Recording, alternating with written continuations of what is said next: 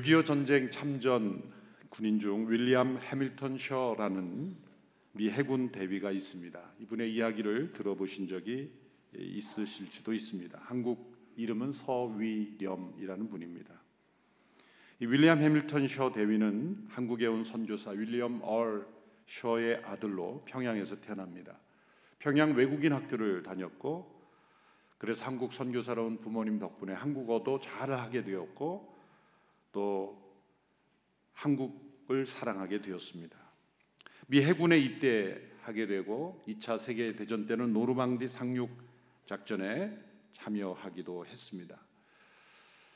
1947년에 전역한 후 한국에 돌아와서 지금 해군 사관학교의 전신인 조선해양경비대 사관학교의 교관으로 임명되어 생도들을 가르쳤습니다.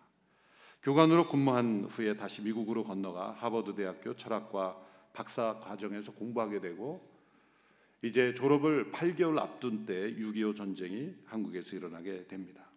이 소식을 들은 윌리엄 해밀턴 셔는 한국 파병을 자원합니다.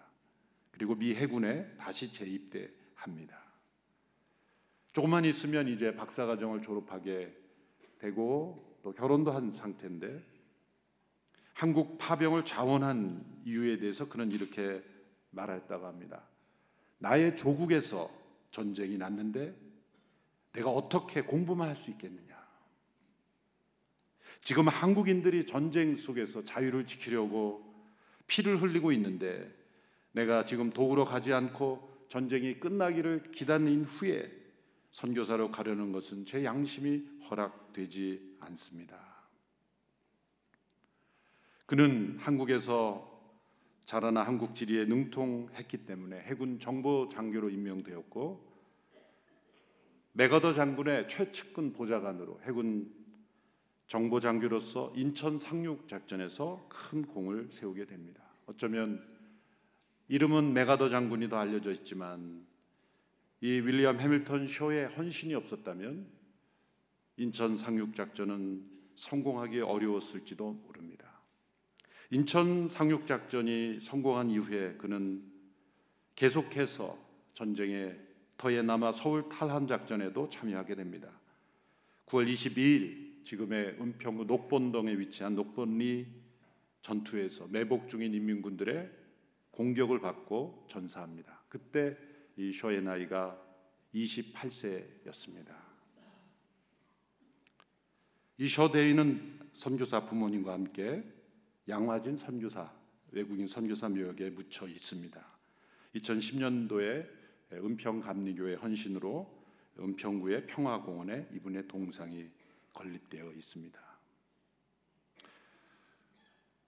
그는 선교사 아들로 어린 시절 평양에서 어린 시절을 보낸 것뿐인데 그는 한국을 나의 조국이라고 불렀습니다.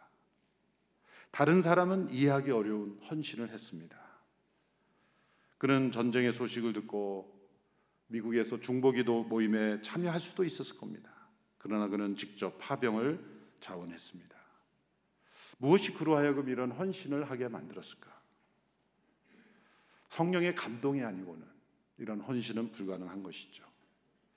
부모님이 한국 선교사로 헌신한 것이 자신의 인생과 이 한국과 어떤 언약으로 맺어진 한 공동체 의식이 없었다면 이런 헌신은 할 수 없을 것입니다. 그냥 빈말로 한국이 나의 조국이라고 말할 수는 없었겠죠. 저는 인천 상륙 작전의 승리의 기적은 이런 윌리엄 해밀턴 쇼와 같은 분의 헌신을 하나님께서 사용하신 결과라고 믿습니다. 이분의 부인은 후에 서울로 돌아와 이화여대 교수로 섬겼고 또 아들은 서울법대 교수로 섬겼고 손자는 오산에 있는 공군의 장교로서 대를 이어 한국을 섬겼습니다. 귀한 윌리엄 해밀턴 셔와 같은 분의 헌신을 기억하는 우리 모두가 되어야 될 줄로 믿습니다. 우리 나라 민족의 기적 같은 역사 이면에는 보이지 않는 이런 하나님의 사랑에 기초한 헌신의 사람들이 있었음을 우리는 기억해야 할 줄로 믿습니다. 이스라엘의 가난 정복 가운데서도 이와 비슷한 원리의 기적이 일어났습니다. 그것은 여호수아가 기브온 족속을 구하기 위해서 가나안 남부 지역의 다섯 동맹국들과 싸워 승리한 것입니다. 가나안의 중부 지역은 아이 여리고와 아이성 전투의 승리로 인해서 이제 선멸 완전히 정복되었습니다. 이때 기브온 족속이라는 작은 족속은 이스라엘을 두려워하여 여호수아를 속이게 되죠. 마치 먼 나라에서 온 족속인 것처럼 속이고 우리와 언약을 맺고 조약을 맺읍시다. 그런 속임수를 통해서 이스라엘과 조약을 맺었습니다. 중부 지역에 이제 성들의 멸망의 소식을 들었던 남부 지역의 그런 왕들은 두려워했고 또 놀랍습니다. 그래서 서로 동맹을 맺고 다섯 개의 작은 소국가들이 동맹을 맺고 자신들을 배반한 이 기본 성을 먼저 공격하기로 결정합니다. 기본 족속은 여호수아에게 사람을 보내어 구원해 달라고 간청합니다. 6절의 말씀을 보면 기본 사람들은 길갈 진영에 있는 여호수아에게 사람을 보내 말하기를 주의 종들을 그냥 버려두지 마시고 급히 우리에게 올라와 구원하고 도와주십시오. 산지에 거하는 아모리 사람의 모든 왕들이 우리를 위해 치기 위해 모여 있습니다. 이 요청을 받은 여호수아는 곧바로 길갈에서 기본으로 출발합니다. 이 선택, 이 결정은 불필요한 것처럼 보입니다. 기본 사람들은 여호수아를 속이고 조약을 맺었으니 그 대가를 치르도록 내버려 두어도 됩니다. 자기들끼리 서로 싸우는 것처럼 생각하고 그냥 내버려 두어도 손해 볼 것은 없습니다. 그러나 여호수아는 그렇게 생각하지 않았다는 것이죠. 여호수아에게 이 기부원을 구하러 가는 것은 오래 고민할 문제가 아니었던 것으로 보입니다. 곧바로 출발했기 때문이죠. 비록 속임수에 의해서 맺어진 조약이라 할지라도 하나님의 이름으로 맺어진 조약이기에 신실하게 지키는 것이 하나님의 뜻이다라고 생각했던 것입니다. 이 뜻을 하나님이 기뻐하셨다는 증거가 이 기본을 구하기 위해 출발한 여호수아를 하나님께서 격려하고 축복하셨다는 것에서 나옵니다. 8절의 말씀을 우리 함께 읽겠습니다. 시작.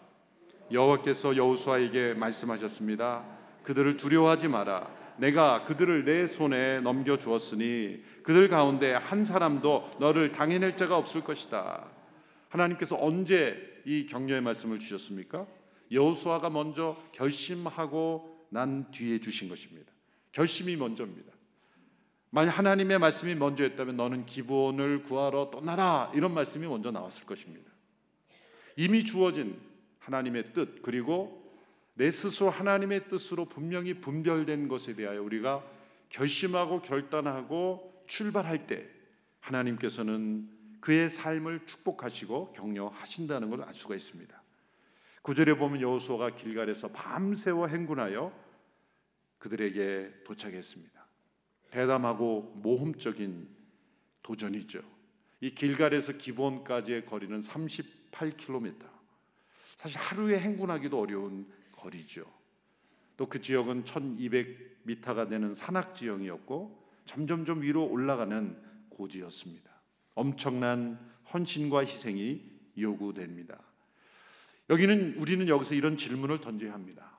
꼭 이렇게까지 할 필요가 있는 것일까? 윌리엄 해밀턴 쇼를 바라보며 한국 전쟁에 참전하는 그의 결단을 주변 사람들이 얼마만큼 지지해 주었을까? 꼭 그렇게까지 할 필요가 있을까?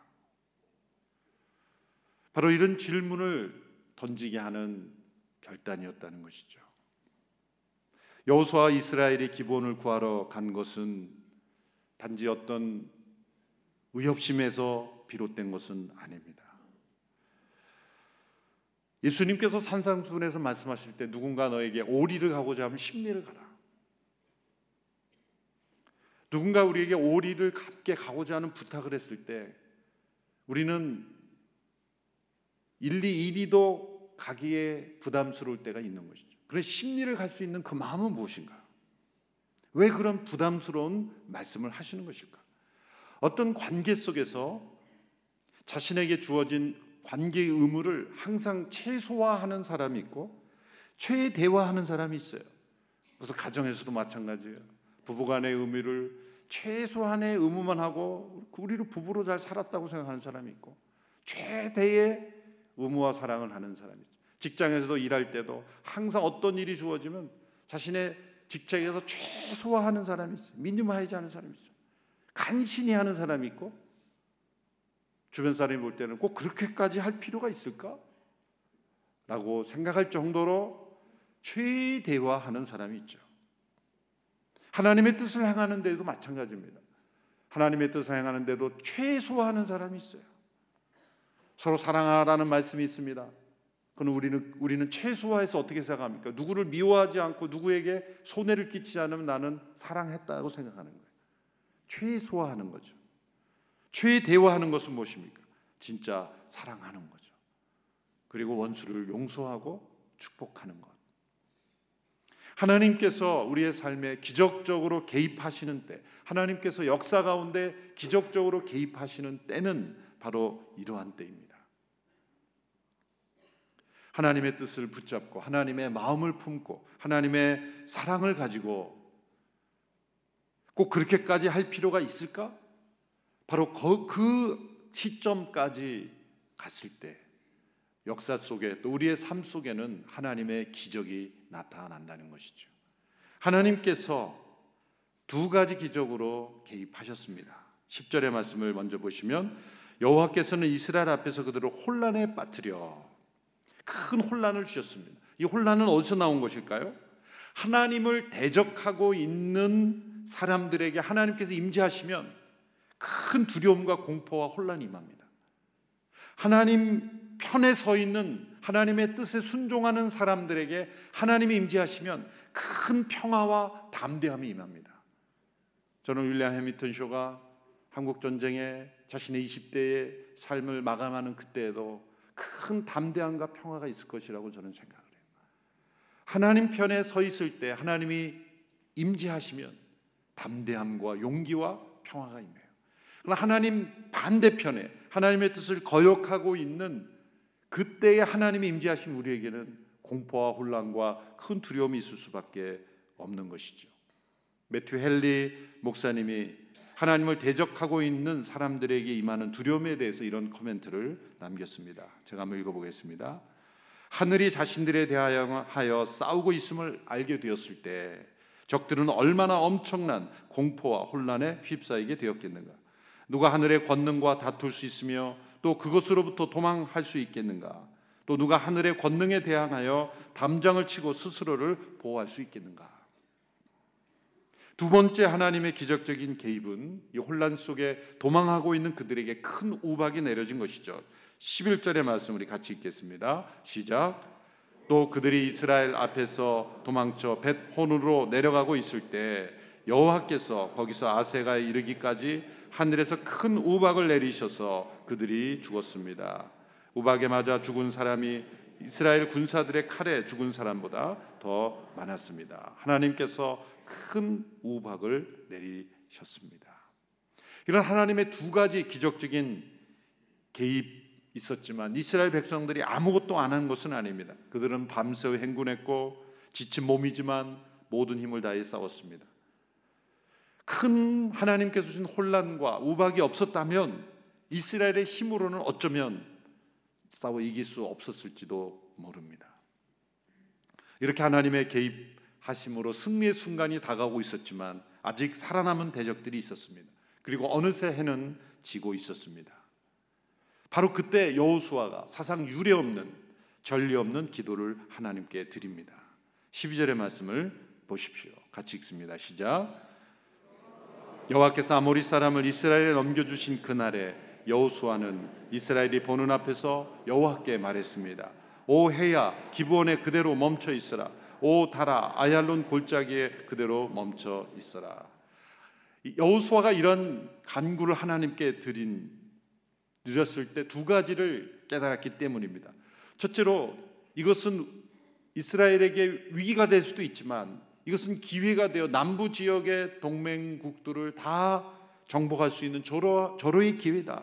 왜? 8절에 하나님께서 이렇게 말씀하셨죠. 그들을 두려워하지 마라. 내가 그들을 내 손에 넘겨주었으니 그들 가운데 한 사람도 너를 당해낼 자가 없을 것이다. 한 사람도 너를 당해낼 자가 없을 것이다 하신 말씀을 믿었기 때문에 남부 지역의 대적들을 멸망시킬 기회라고 그렇게 확실히 믿었던 것입니다. 그러나 두 번째 그가 깨달았던 것은 이제 해가 저문 후 이런 기회가 사라질 것이다라는 것을 생각하셨기에 그런 하나님의 승리를 믿었고 이 승리를 위해서는 시간이 더 필요하다는 생각으로 여호와는 여호수아는 낮을 연장시켜 달라는 기도를 하나님께 드린 것이죠. 전례 없는 기도죠. 명령어로 되어 있지만 해와 달을 향해 멈추라 명령어로 되어 있지만 여호와께 말했다 간구했다라는 문구로 보아서 하나님께 이 때를 멈추어 주실 것을 간구했고 하나님께서 해와 달을 향하여 명령하신 것으로도 해석할 수가 있죠. 하나님의 전능하신 능력을 믿는 여호수아의 위대한 믿음을 봅니다. 출애굽 이후에 계속해서 일어난 기적들이 있습니다. 하나님의 주도로 하나님의 인도로 일어난 것이죠. 그러나 이 사건이 특별한 것은 여호수아가 먼저 하나님의 기적을 간구했다는 것이죠.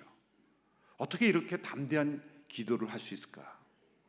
그것은 여호수아가 온전히 하나님 편에 하나님의 뜻을 행하고 있었기 때문이에요. 고린도전서 3장 21절에 보면 만물이 너희 것임이라 그런 말씀이 나와요. 만물이 우리의 것으로 우리의 통치에 의해서 움직여질 수 있다. 그런 조건이 있습니다. 그 다음에 나오는 이런 말씀이 있습니다. 너희는 그리스도의 것이요 그리스도 하나님의 것이다. 만물이 우리의 것이 될 수 있는 조건은 우리가 온전히 그리스도의 소유가 되고 그리고 하나님의 온전한 소유가 될 때, 전지를 창조하신 하나님의 그 권능이 우리를 통해서 세상 속에 나타날 수 있다. 우리가 하나님의 말씀 가운데 온전히 머물고 온전히 하나님의 것으로 들여질 때 하나님께서 우리가 상상하지 못할 기도의 제목을 주시고 또한 응답하실 수 있다는 거죠. 13절 14절의 말씀을 보십시오. 같이 읽습니다. 시작. 그러자 백성이 적들에게 원수를 갚을 때까지 해는 멈춰 있었고 달도 멈춰 섰습니다. 야살의 책에 기록된 대로 해가 중천에 서서 하루 종일 지지 않았습니다. 그렇게 여호와께서 사람의 말을 들어주신 날은 전무후무했습니다. 여호와께서 이스라엘 편에서 싸우셨기 때문입니다. 많은 분들이 이것은 있을 수 없다. 실제 사건이 아닐 것이라고 주장하는 많은 견해들이 있습니다. 첫째로 이것은 시적인 표현일 것이다. 구약의 다른 곳에 보면 별들을 보고 싸우라고 하거나 별들이 노래한다는 그런 시적인 표현일 것이다. 또한 두 번째는 빛을 발하기를 잠시 멈췄을 것이다. 또한 세 번째는 태양 광선이 굴절된 것을 마치 그렇게 된 것으로 보였을 것이다. 그러나 14절의 말씀을 보면 전무후무한 것이다. 이렇게 말씀하셨기에 우리는 하나님의 전능하신 능력을 믿어야 하는 것이죠. 안 믿으려고 여러 해석을 하는 것이 더 힘들어요. 창세기 1장에 전지를 창조하신 하나님께서 이스라엘 백성을 출애굽시키신 하나님께서 광야에서 그들을 먹이신 하나님께서 동정녀를 통해 그 아들을 보내신 하나님께서 새 하늘과 새 땅을 준비하신 그 하나님께서 성경의 초자연적인 그 모든 역사의 주인이신 하나님께서 해와 달을 향하여 명하실 수 있는 하나님이심을 믿는 것이 가장 바람직한 해석이죠. 하나님께는 너무 큰 일이라 할 수 없는 일이 없기 때문입니다. 역사 속의 수많은 믿음의 사람들은 그것이 작건 크건 간에 인간의 이성과 능력으로는 해석할 수 없고 일어날 수 없는 기적들을 체험했습니다. 하나님께서 자연 만물을 움직이는 것이 더 쉽겠습니까? 인간을 움직이는 것이 쉽겠습니까? 해와 달을 움직이는 것이 쉽겠습니까? 말한 불순종하는 사람들을 움직이는 것이 쉽겠습니까? 해와 달은 자유의지가 없어요. 하나님의 전능하신 능력에 그냥 명령하시면 움직입니다. 그런데 인간은 명령해도 안 움직여요. 인간은 자유의지가 있기 때문이에요. 인간을 움직인 것이 하나님께는 더 자연을 움직이는 것보다 더 어려운 일일 겁니다. 수만 번의 기도 응답을 받았던 고아들의 아버지 조지 물러도 대서양을 건너는 아주 중요한 집회를 가야 되는데 짙은 안개 때문에 배가 떠날 수 없었죠. 자연이죠.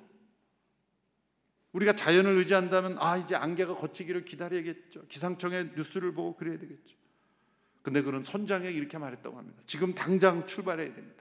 나는 지금까지 한 번도 약속에 누구적이 없고 너무나 중요한 집회이기 때문에 우리 함께 기도합시다. 안개가 걷히기를 기도했을 때 놀랍게도 즉시로 안개가 걷히기 시작했다. 이걸 우연이라고 말하기에는 너무 즉시의 응답이었다는 거죠. 제가 다 열거할 수 없는 많은 분들의 간증이 있습니다. 하나님 편에서 위대한 하나님의 편에서 사는 사람들에게 어느 순간에 담대하게 하나님께서 기적을 일으켜 주시기를 간구했을 때 응답 받는 체험들이 있습니다. 중국의 개척 선교사였던 허드슨 테일러는 이런 위대한 말을 했습니다. 우리 같이 한번 읽어볼까요? 시작. 하나님을 위하여 시도되는 모든 위대한 일에는 언제나 세 단계가 존재한다. 첫째로 불가능함, 어려움, 그리고 성취다. 세 단계. 첫 번째는 impossible, 두 번째는 difficult, 세 번째는 이루어지는 거예요. done. 하나님을 위하여 시도되는 모든 위대한 일에는 첫 번째는 항상 불가능해 보여요. 오늘의 교회를 통해 2천 선교사 파송 비전이 여러분 가능해 보였습니까? 성도를 다 합쳐도 2천 명이 간 넘을 때 2천 명의 선교사 불가능한 일이에요. 그러나 이루어지는 것. 하나님의 편에서 하나님을 위하여 시도되는 모든 위대한 일은 첫 번째 불가능해 보이지만 그러나 그 순종을 통해서 하나님은 이루신다는 것. 빌립 브룩스라는 청교도도 이런 말을 했습니다. 쉬운 삶을 위해 기도하지 마십시오. 보다 더 강한 사람이 되기 위해 기도하십시오. 당신의 능력에 맞는 일을 위해 기도하지 마십시오. 당신의 문제를 해결할 수 있는 능력을 위해 기도하십시오. 여호수아도 마찬가지입니다. 그가 이러한 기도를 하기까지 실패도 했습니다. 속기도 했습니다. 넘어지기도 했습니다. 그러나 이때 그는 이런 사상 유례 없는 담대한 기도를 할 수 있고 그런 응답을 받을 수 있는 하나님의 사람이 되었습니다. 결론적으로 이 기적은 단순히 이스라엘이 승리하게 한 그 이적을 넘어서는 겁니다. 왜 그렇습니까? 하나님이 행하시는 기적에는 모두가 하나님이 어떤 분이신지를 나타내는 의미가 있습니다. 애굽에서 하나님이 열 가지 재앙을 애굽에 내리셨죠. 그 재앙은 이스라엘 백성들을 단지 구출하기 위한 재앙만이 아닙니다. 그 애굽에게는 어떤 의미가 있습니까? 그 열 가지 재앙의 내용들은 모두 애굽의 신들을 열 가지 신들을 하나하나 무너뜨리는 하나님의 역사였어요. 애굽 사람들이 신처럼 떠받드는 그들은 때로는 벌레도 신이라고 여겼고 그들이 우상처럼 섬겼던 것들을 하나님이 하나씩 거예요. 이스라엘 백성들을 통해 해와 달 그것은 가나안 땅의 신이었어요. 지금도 이 그 중동 지역에서는 달을 신처럼 섬기죠. 그래서 탄으로 끝나는 모든 나라들은 다 달을 섬기는 거예요. 우즈베키스탄, 키르기스스탄, 아프가니스탄 탄으로 끝나는 나라는 전부 국기에 달이 있습니다. 초승달이. 조상적부터 내려오는 달을 신으로 섬기는 거죠. 왜 낮에는 해가 뜨겁기 때문에 밖에 나올 수 없기 때문에 그들은 달을 보며 그들의 운명을 점쳤고 그들의 운명을 빌었고 그들의 역사를 맡겼던 거예요. 탄으로 끝나는 모든 나라들이 섬기는 그 달을 섬기는 그 신처럼 섬기는 그 시대 가나안 땅에 진정한 신은 달이 아니다. 해가 아니다. 너희들은 해와 달을 두려워하지만 이 해와 달을 창조한 하나님이 계시다. 그것을 보여주는 거예요. 우리의 삶에 초자연적인 우리가 이해할 수 없는 인간의 이성을 설명할 수 없는 기적이 나타날 때는 하나님의 창조 질서를 믿고 의지하는 때 하나님의 창조주 능력을 믿고 의지하는 때 그분의 위대하심을 나타낼 때 하나님은 우리를 통해서 위대한 역사를 이루실 줄로 믿습니다. 기적이 우리에게는 불가능이지만 하나님께는 너무나 자연스러운 일입니다. 창조주 하나님을 믿고 의지하는 우리 모두가 되고 담대하게 믿음으로 승리하는 우리 모두가 되기를 주님의 이름으로 축원합니다. 기도드리겠습니다. 천지를 창조하신 하나님, 그분의 능력으로 역사를 통치하시고 하나님의 뜻을 이루어 가고 계심을 믿습니다. 이 하나님의 창조의 역사에 함께 참여하고 또 믿음으로 순종하며 주의 뜻을 이루는 저희들이 되게 하여 주옵소서. 이 나라 민족에 베풀어 주신 하나님의 놀라운 기적을 우리가 기억하며 우리도 미래를 새로운 기적으로 바꾸어 갈 수 있는 저희들이 되게 하여 주옵소서. 예수님의 이름으로 기도합니다. 아멘.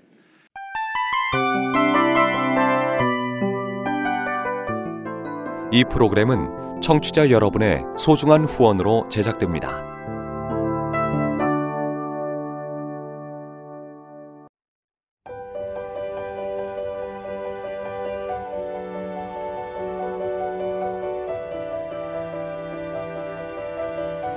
세상에는 수많은 교회들이 있지만 더 깊이 있는 말씀 강해를 찾기 위해 크기로만 교회를 선정하지 않습니다. 보다 좋은 영적 콘텐츠를 더 많이 나누기 위해 방송비를 받지 않습니다. 1년 365일 복음만 전하고 싶어서 우리는 광고를 하지 않습니다. 온누리의 복음을 땅끝까지 CGN TV와 함께 땅끝 선교사가 되주세요.